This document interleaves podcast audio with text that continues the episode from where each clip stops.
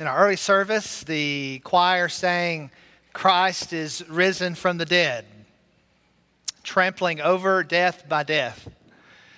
And then we just sang, "Mighty is the Cross." And I'm just here to see if the pulse needs to be checked this morning. We better be awake today. And how could we not be after hearing uh, two powerful songs of worship? How can I not be ready to preach the word as your pastor? You know, weeks ago when I asked the Lord to show me where we should go this summer with this series, He um, woke me up early. That's what He typically does when He wants to speak to me clearly about direction or in my own life. He put on my heart this idea of the church rising up to be what God intends for the church to be. But more than that, more than looking at the church in like the third person, what it can be, the Lord really turned it back on my own heart. You know, what are you going to be, Cade? How are you going to live up to my potential for you? And that's the title of this message, Oh Church Arise, Live Up. And I have a key question that we want to ask this morning, and it's this: are we living up to all that we know we are supposed to be?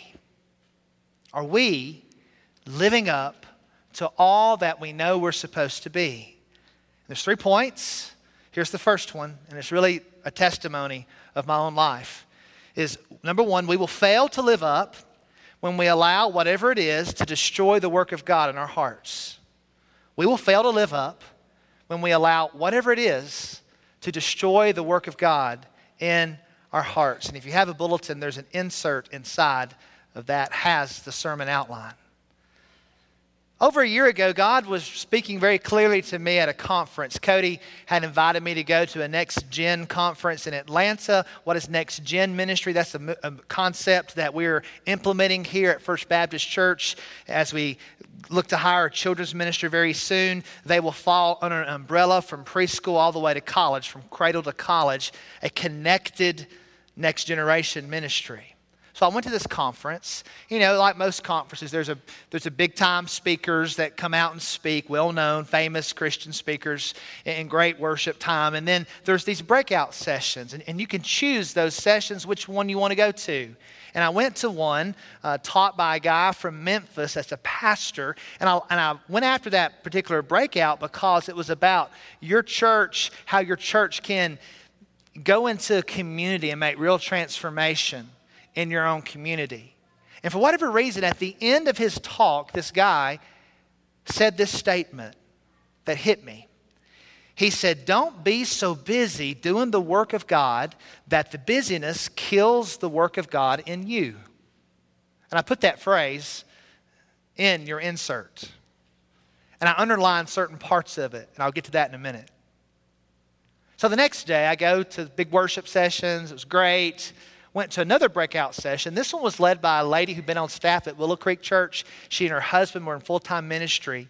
And she told her personal story of how early on in ministry, she was so driven to do all that God wanted her to do that she had a really hard time setting limits for herself or creating boundaries for herself. So she always said yes to everything that she could do. And, and she made this statement. She said, "I was doing the work of God, and it was killing the work of God within me." So here's two different days, two different speakers from many miles apart who basically say the same thing. And that may not have spoken to anyone else, but it sure spoke to me. And I wish I could tell you this morning that I went home from that conference, I sat down with Jennifer, we processed it, we talked about the changes that I could make in my own life, and then I got a group of men around me to hold me accountable at that time to make these changes in my life, but I didn't. I was in a very dangerous place.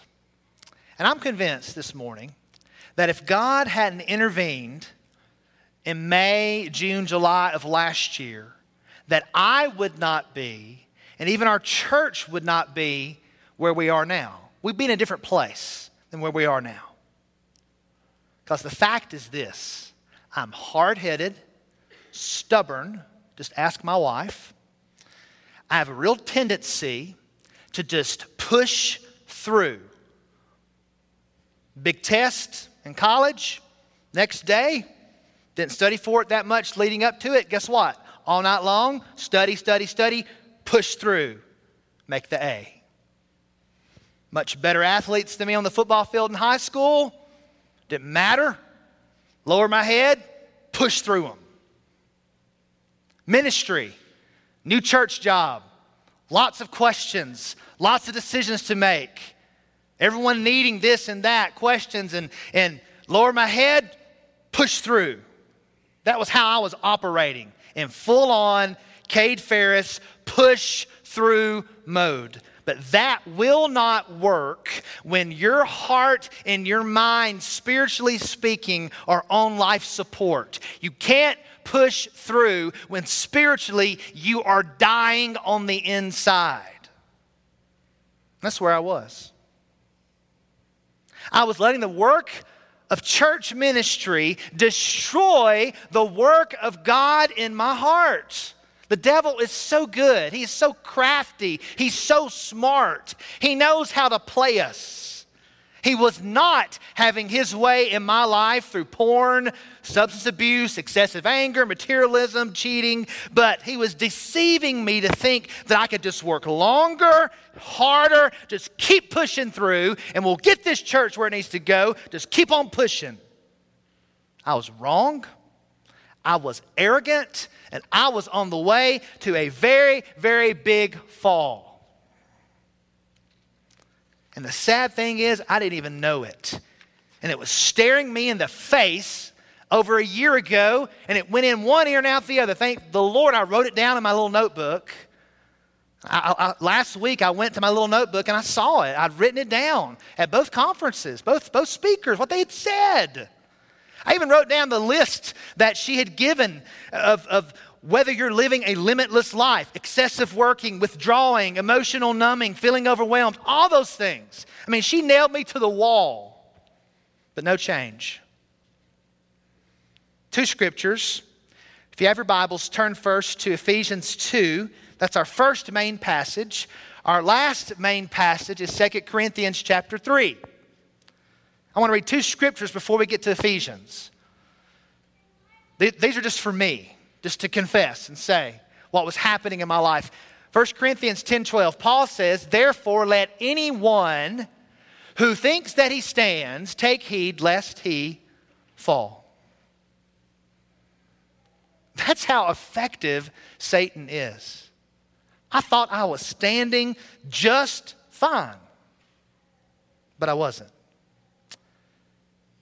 I had no prayer life. My Bible reading was through the motions. There was no hunger and thirst in my life. It wasn't there. Proverbs sixteen eighteen. Pride goes before destruction, and a haughty spirit before a fall. Now, going back to the statement that I made, don't be so busy doing the work of God that the busyness kills the work of God in you. I want to put a statement up on the screen that's got blanks. Don't blank. Whatever it is, whatever it is, don't let that be that thing that kills the work of God in your life. And I don't know what that is. It, it could be your work, like it was my work, in this weird, twisted way. In ministry, we think, oh, I'm doing work for God, so I can do this work and neglect my own spiritual condition. That's baloney, but that's how I was walking. It could be your work. It could be your some habits or some obsessions that you have. This your desire to, to, to accomplish more and more and more in your field, or, or to get more and more stuff, or, or really improve your house, or, or whatever you're, you're letting destroy the work of God in your heart. A bad relationship. I was in a terrible relationship in high school. Terrible. Four years. Terrible. It was destroying the work of God in my heart. Satan can use anything to destroy that work. Don't let that happen. Everything in my life was coming to a head at that time, in May of last year. But at this very same moment in my life, I had my, what I call, but God experience. Which brings us to the second principle, is this one, number two. We may not be living up to what we should be, but God. We may not be living up to what we should be, but God. Look at Ephesians chapter two. I'll read verses one through ten. This is perhaps the most significant gospel passage in the New Testament that diagnoses our spiritual condition and how we come to know Christ and are saved by His grace. Verse one, Paul writes, "And you, church, were dead in the trespasses and sins in which you once walked, following the course of this world, following the prince of the power of the air, the spirit that is now at work in the sons of disobedience, among whom we all once lived, and the passions of our flesh, carrying out the desires of the body and the mind, and were by nature children of wrath like the rest of mankind. But God," there it is, "but God, being rich in mercy, because of the great love with which He loved us, even when we were dead in our trespasses, made us alive together with Christ. By grace you've been saved, and raised us up with Him, and seated us with Him in the heavenly places in Christ Jesus, so that in the coming ages He might show the immeasurable riches of His grace and kindness toward us in Christ Jesus. For by grace you've been saved through faith. And this is not your own doing. It is the gift of God, not a result of works, so that no one may boast. For we are His workmanship, created in Christ Jesus for good works, which God prepared beforehand that we should walk in them." My, my, my, what a change from verse one to verse ten. This passage diagnoses our condition, looking back over the course of our lives and how we come to know Jesus Christ. Paul doesn't mince any words. Paul says that we were dead in our sins. Dead. That we were enslaved to the prince of the power of the air. Who is that? That's the devil. And that we were giving in to every desire of the body and the mind, by nature children of wrath. When God created Adam and Eve and they rebelled against God, God didn't have to teach Cain how to kill his brother. He was by nature a son of wrath. As generations kept populating the earth, by Genesis six, the earth was full of violence. Children of wrath by nature.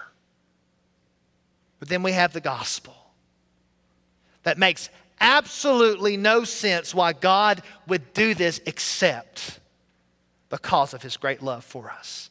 But God, being rich in mercy, mercy being that which God...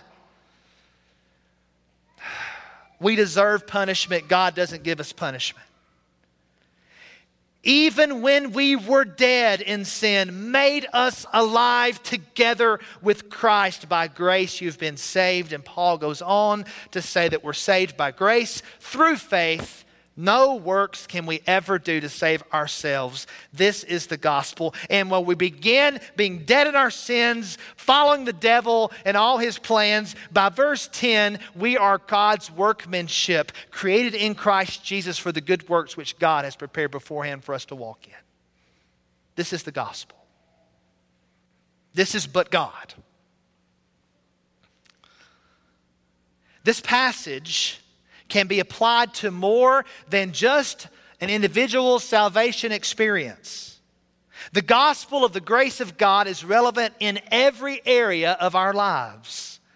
I was, a year ago, following the prince of the power of the air. His playbook was unfolding in my life, and the spiritual numbness had become so common that I didn't even attempt to change it. There was work to be done, sermons to be written, decisions to be made about worship schedule, church members to counsel, sick people to be prayed for, a family to spend time with. But in the midst of all my work, I was not living up. I was not living the abundant life that Jesus promised his church. Look at John ten ten. The first half of John ten ten was me. The thief comes only to steal, kill, and destroy. Jesus says, I came that they may have life and have it abundantly. But right there where I was, God, but God, did something. It was very simple. He spoke to me during the week of May fourteenth. I can't remember which day it was, but he simply spoke to me and said, I want you to throw the sermon notes away and just stand up there and say whatever I tell you to say. It was so clear that God was leading me. I said, okay, God, I'll do it. Terrified what would come out, but I'll do it.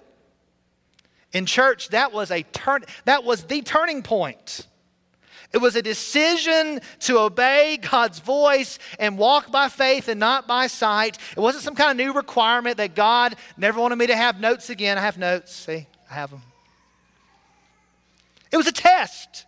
God says, will you obey me? And I said, yes, by his grace. But it's not about me saying yes. I heard a great Sunday school lesson from a dear friend of mine, Rick Hagans from Auburn, Opelika area. He, he, he taught in Van Brandon's class a great lesson. He made a point. He says, religion always calls you to sit in your seat and watch, but faith always calls you to step out. It's true. It was faith. I stepped out and obeyed God. But here's what dawned on me just last week. So I'm sitting there early in the morning on the fourth of July at my mom and dad's house in Northwest Alabama. They've got a nice pool. I was out there having my prayer time, my quiet time, and God was just speaking to me and dealing with me about things. And I began this message. He put it all in my heart. I got my laptop. I just typed it all out. It was all there. I'm just, boom, it's all coming out, flowing out. And I'm just out there crying. I'm thinking, oh, my dad's on the grill working on stuff. I'm, I'm over here, you know, sniffing and crying because when the Holy Spirit moves in my life, I start crying. That's how I know if God is moving, Cade will cry. That's just how it works for me. So I'm crying. I'm crying. I'm thinking, oh, my mom and dad are in there. And my, oh, my, my children are in there probably coming out, eat, eating breakfast, looking out the, the bay window. What's Cade out there on his computer crying, you know, wiping his nose? But I, God was just showing me. It's as if God said, I didn't have to do that for you. I didn't have to even give you that command. I could have let you keep on going down that path, and he could have. And who knows where I'd be today? Who knows where our church would be today? But God, but God in his mercy. It's an awesome song years ago that goes like this. Mercy said no, I'm not going to let you go. I'm not going to let you slip away. You don't have to be afraid. Mercy said no, sin could never take control.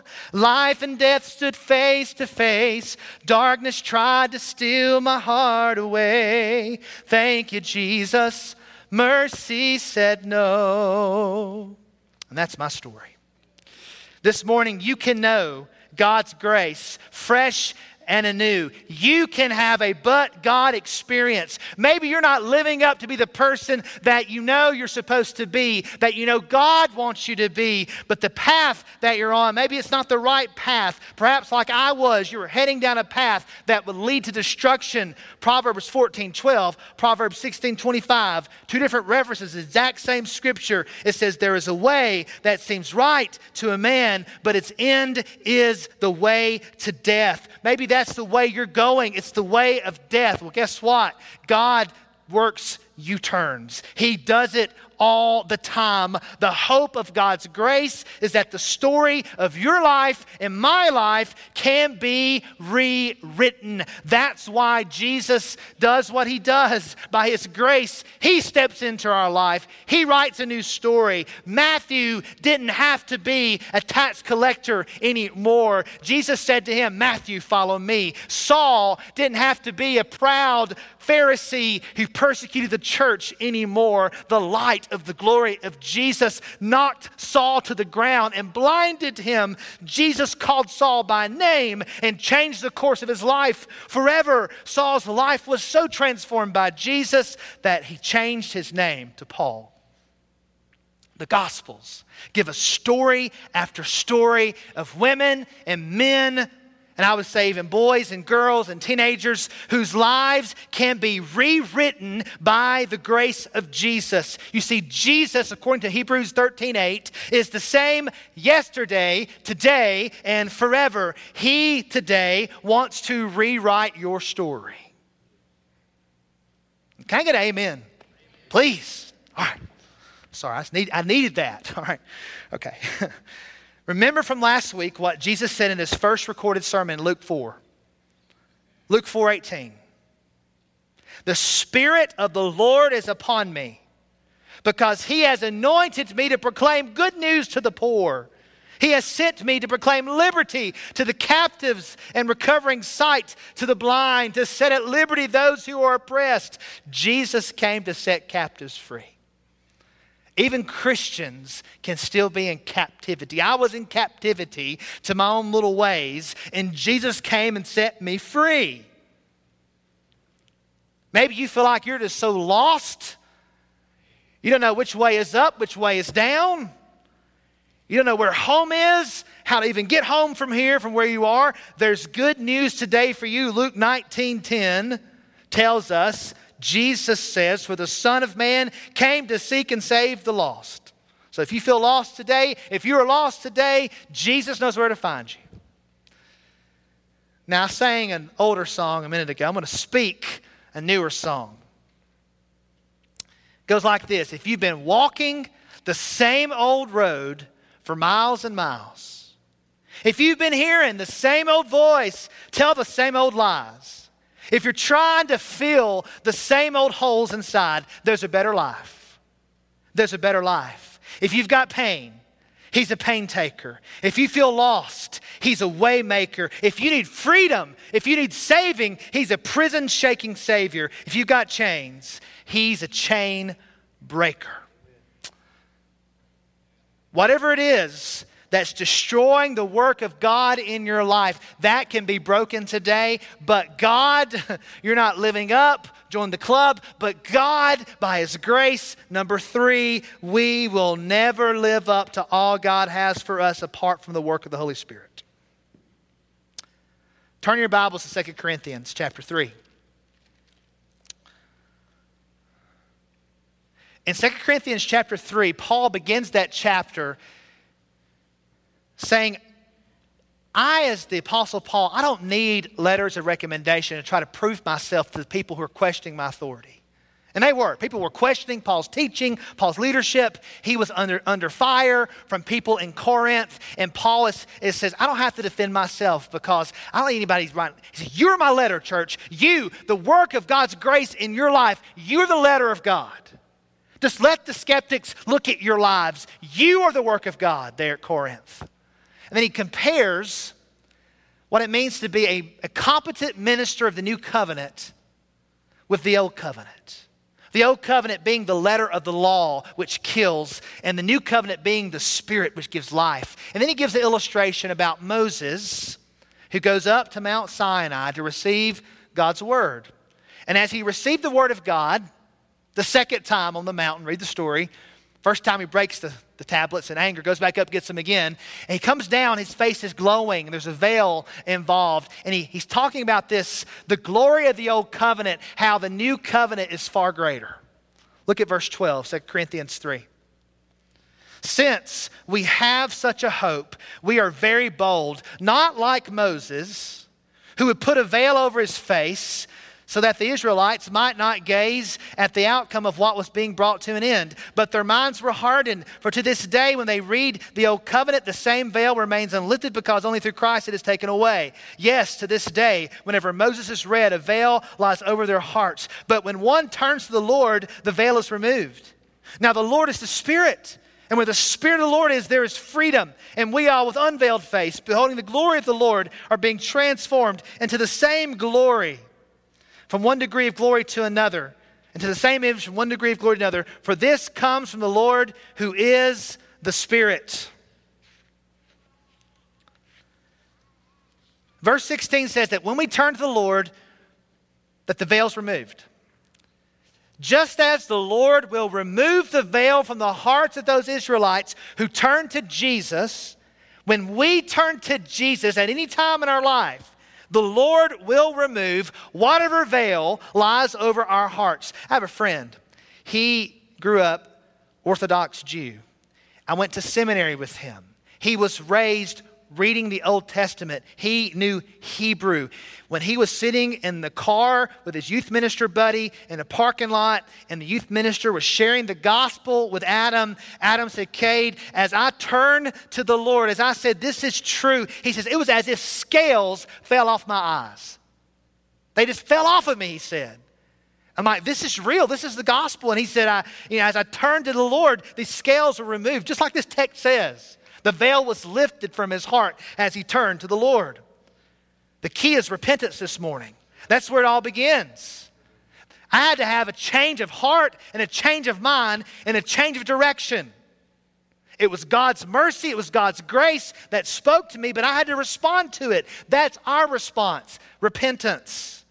So what we find in this passage, I believe, are statements of our part and statements of God's part. Our part, this should be on the screen. Our part is repentance when one turns to the Lord. Verse sixteen. That's our part. What's God's part? Verse fourteen. That Jesus removes the veil. Only through Christ is it taken away. God's part. The Holy Spirit gives freedom. Where the Spirit of the Lord is, there is freedom. Verse seventeen. Our part. And we all with unveiled face beholding the glory of the Lord. Verse eighteen. God's part. And we all are being transformed into the same image, for this comes from the Lord who is the Spirit. So what's our part? Repentance. Receiving that freedom that comes from the Holy Spirit. And there, listen, there's freedom. I'm telling you, there's freedom in the Holy Spirit. It's awesome. I haven't always had that in my life. It's real. It's very real, the freedom you have. But our part in verse eighteen is that we with unveiled face, our face has to be unveiled, because even today, you can sit here with a veiled face and you can hear God's voice and see God move, and it will pass you by and you won't respond to it because your face is veiled. But Jesus this morning wants to remove that veil through his gospel, clear out and clean out our ears that we might hear him, and then we are to, with unveiled face, behold the glory of the Lord. What is the glory of the Lord? Well, take every one of God's attributes and combine them all together, and that's the glory of God. His love, his faithfulness, his justice, his power, his knowledge, all that he is, put it all together. That's the sum of his attributes, his glory. And as we behold who God is, all that he is, his glory, his mercy, his judgment, his wrath, his power, his grace, all that he is, as we behold that, something happens. God's part, we're being transformed into that same image. It's the very image of Jesus, Romans eight twenty-nine. From one degree of glory to another, but who does the work? Verse eighteen, for this comes from the Lord who is the Spirit. Peter was meant to lead the church.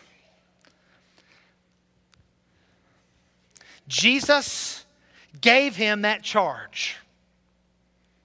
But how does his story end in the Gospels? It doesn't look so well. Three times Peter denies that he even knew Jesus. When Jesus was imprisoned, Peter three times said, I don't know the man.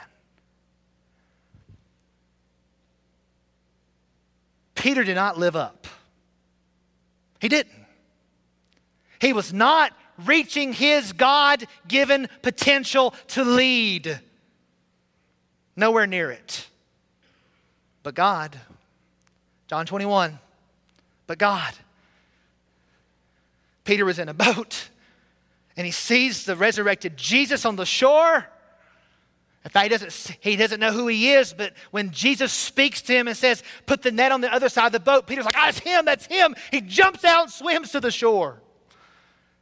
And then Jesus painfully asks Peter, do you love me, Peter? Do you love me? Do you love me? Three times. And he recommissions Peter. He forgives Peter. He restores Peter. And Jesus will forgive you and restore you and me and recommission us. But then Jesus gives Peter the one thing Peter needed to do, the work that Jesus called him to do. Peter receives the fresh filling of the Holy Spirit in Acts chapter two, and Peter is never the same again. We too need this fresh filling of the Holy Spirit in our lives, or we will never live up to our full potential as disciples of Jesus and as His church here in LaGrange. The Lord is calling us to live up. But Pastor, I'm not living up. It's okay. But God in His grace is here today, calling us to repentance that we might receive the power of the Holy Spirit. Pray with me. Father, as the band comes to lead us, to sing a testimony song of how Your grace removes the chains. Lord Jesus, I pray now in the power of the Holy Spirit that You, Jesus, would remove the veil, that You would remove the chains. You've came, You've come to set captives free. God, today, folks that are bound up in fear, that are bound up in their work, that are bound up in pain and grief and struggle, whatever chains are out there, God, by Your Spirit, Jesus, remove those chains. May each and every heart with unveiled face see the glorious God of grace that You are. May we repent and say, yes, Jesus, I need Your Spirit. I need Your power. I can't do it on my own, Lord. Thank You, God, for humbling me. I kept pushing and pushing and pushing and pushing, but I hit a wall, and that wall was Your mercy. And Your mercy said, no more, Cade, no more. Throw the notes away. Let me take you on an adventure, Cade. An adventure of My grace, where I'll humble you. I'll put men around you, and you'll weep around those men and confess your fears and struggles and pains. That's what I have for you. For this church, I love this church too much to let You keep pushing and pushing and pushing in Your own power. God, thank You for Your grace. And this morning, God, You want to set people free this morning. I know it. Holy Spirit, we welcome You. Holy Spirit, just cut loose in this place. Have Your way in each and every heart and mind. Holy Spirit, we welcome You in this place. Lord, give us fresh power to serve You, to love You, to make a difference, God. We're not living up. We know we're not. But thank You for Your grace. And by Your Spirit, help us to be the church You're calling us to be. I ask it in Jesus' name. Amen. We're going to sing about how the grace of God sets us free. Let's stand. If you want to make a decision for Christ, I'm here to receive you. Need prayer, need encouragement, whatever it is, you come.